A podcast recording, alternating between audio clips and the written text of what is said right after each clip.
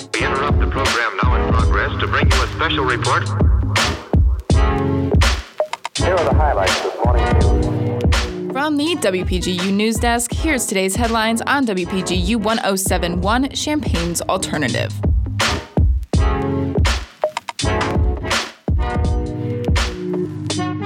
From WPGU News, I'm Ann McEwen.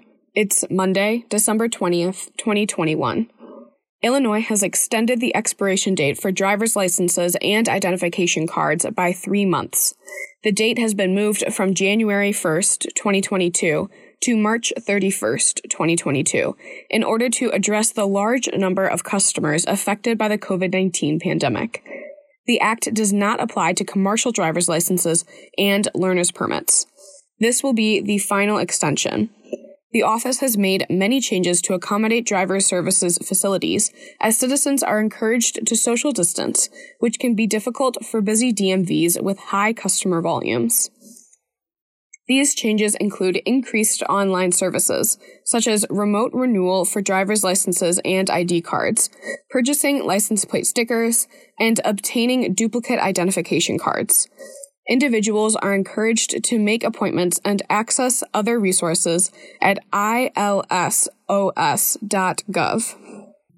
A new law passed Friday allows Illinois minors under the age of 17 to forego notifying their parent or guardian before having an abortion. The law repeals the Parental Notification Act passed in 1995. Lawmakers hope this will increase abortion access for vulnerable teens. Supporters argue the 1995 law is harmful for pregnant teens who lack financial resources or are fearful of telling their parents who could kick them out, cut them off, or force them to leave. Critics of the bill argue that parents have a right to know if their child is seeking an abortion and warns this new law could keep parents from warning signs of sexual abuse and trafficking. This new bill is passed as abortion rights are threatened across the country, and J.B. Pritzker, who is soon up for re-election, looks to cement Illinois as a safe haven for reproductive rights. The new law will take effect in June of 2022. As a new strain of COVID 19 ravages through the nation, Illinois saw another 49,000 new positive cases last week, with more than 10,000 being reported on Friday. Almost 12,000 positive cases were reported in Illinois on Thursday, marking the highest number since December of 2020. As the state prepares for an influx in cases from the holidays, Cook County public health officials have recommended that establishments such as bars and restaurants require customers to show proof of a negative COVID test from the last 24 hours or a vaccination card. Los Angeles County has already begun implementing these mandates.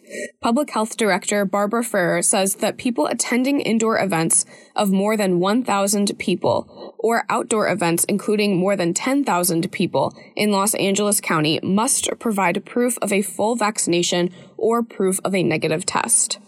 Omicron is expected to become the most dominant variant in several countries and has already been detected in 45 U.S. states.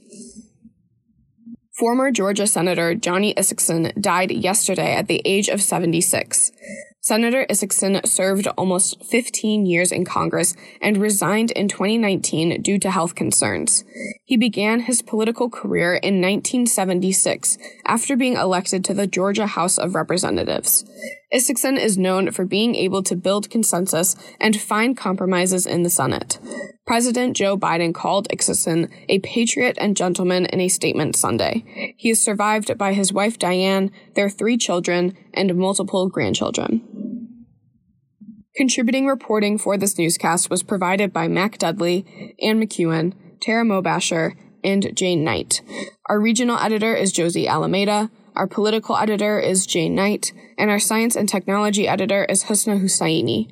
Our deputy news director is Emily Crawford, and our news director is Justin Malone. For WPGU News, I'm Ann McEwen.